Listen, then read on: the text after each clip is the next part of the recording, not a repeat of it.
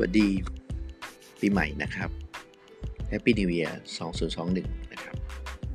วันนี้ผมอยากจะมาลาปีเก่านะครับ ด้วย happiness equation หรือการ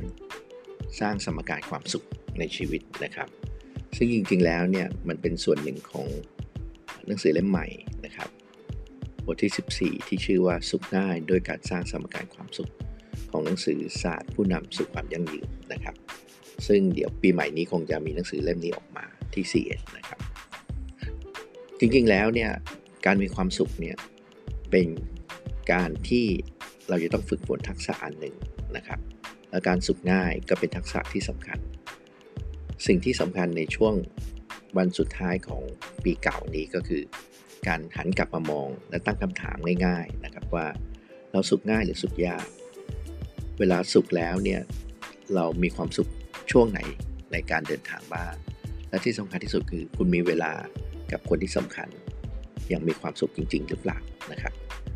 ถ้าสามคำถามนี้เป็นคำถามที่อยู่ในใจเนี่ยเราอาจจะต้องใช้เวลาวันสุดท้ายเนี่ย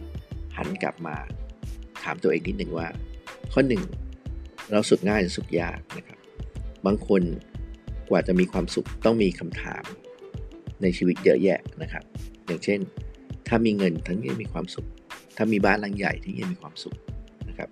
หรือถ้ามีรถคันใหญ่ฉันก็มีความสุข การสุขยากด้วยการตั้งข้อแม้เนี่ยอาจจะทำให้เรามีความรู้สึกว่า ถ้าจะสุขยังไงสักทีเนี่ยเราอาจจะต้องมีนู่นมีนี่ก่อน ซึ่งต่างจากบางคนนะครับที่มีความสุขแล้วเขาฝึกฝนว่าเขามีความสุขแบบ เพียงพอได้ง่าย ๆนะครับ บางคนมีความสุขง่ายเหลือเกิน และแบ่งปันให้คนอื่นได้ตลอดเวลา เขามีเคล็ดลับง่าย ๆ ก็คือว่ามีความสุขโดยที่ไม่ต้องการอะไรมากมายในชีวิต เมื่อมีเหลือก็แบ่งปันให้กับผู้อื่นได้อย่างมากมาย แล้วคุณล่ะมีความสุขง่ายหรือสุขยากนะครับ ข้อที่ 2 ก็คือ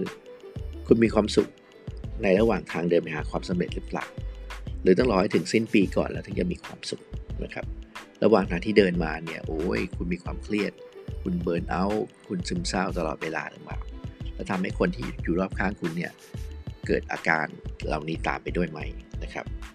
สิ่งที่สำคัญก็คือว่าระหว่างทางที่เดินไปหา ความสำเร็จนั้น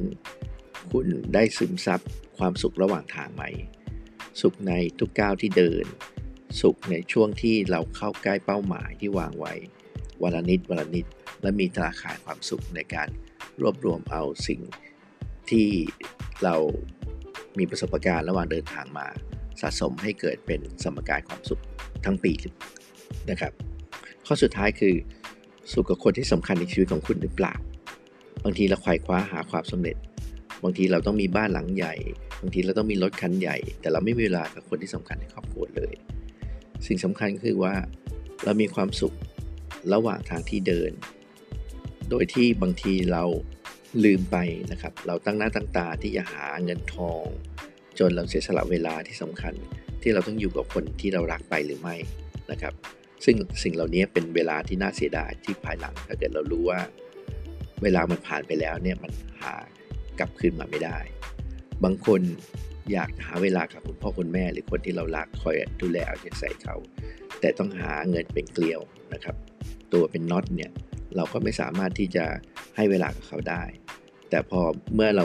มีเงินมีทองแล้ว เวลาสำคัญกับคุณพ่อคุณแม่ก็หายไป อันนั้นเป็นบางเวลาที่บางคนเสียดายตรงนั้นมากนะครับ ทั้งสามคำถามนี้เป็นคำถามที่สำคัญในช่วงปีใหม่ ถ้าเราตั้งสมการชีวิตได้อย่างถูกต้อง เรามีความสุขนะครับ โดยไม่มีเงื่อนไข